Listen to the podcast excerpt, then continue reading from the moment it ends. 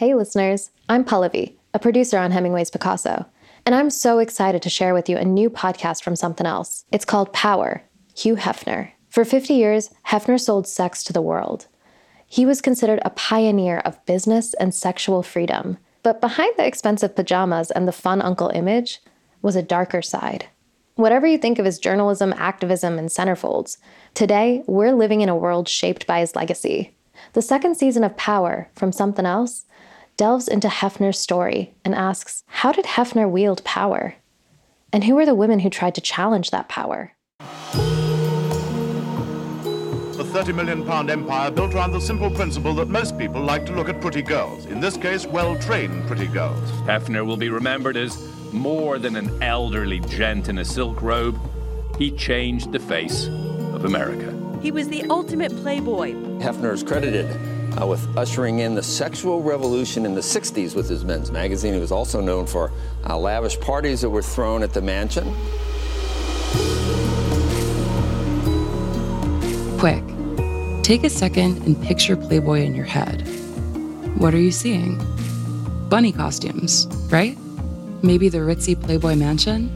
But whatever your personal vision is, I can guarantee we're all thinking about women right now. Today, the way Hugh Hefner presented those women might seem cheap or sad or out of date or just wrong. But when Playboy first launched, it was a sensation.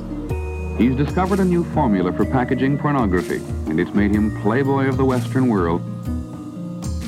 Over the following half century, Hefner and his media empire came right up against the biggest cultural flashpoints of that time the sexual revolution, free speech, women's liberation, and civil rights. At the center of it all was this little man in a silk robe who somehow bent the world around his fantasies.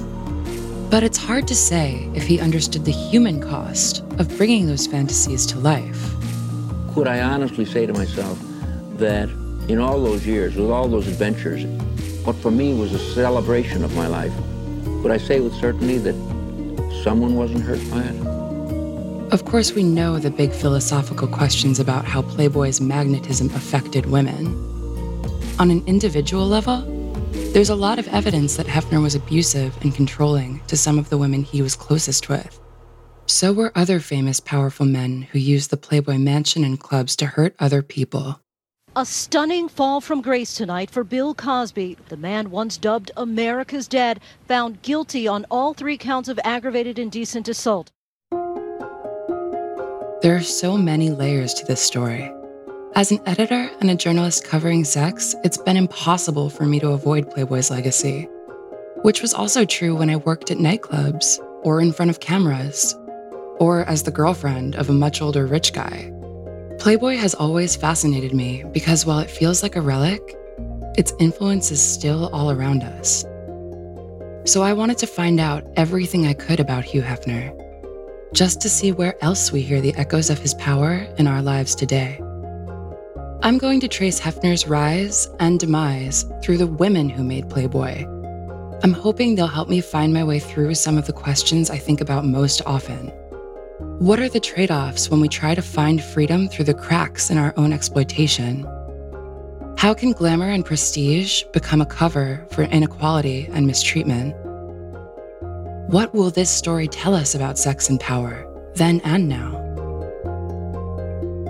I'm Amy Rose Spiegel, and from Somethin' Else, this is season two of Power, the story of Hugh Hefner and the rise and fall of Playboy.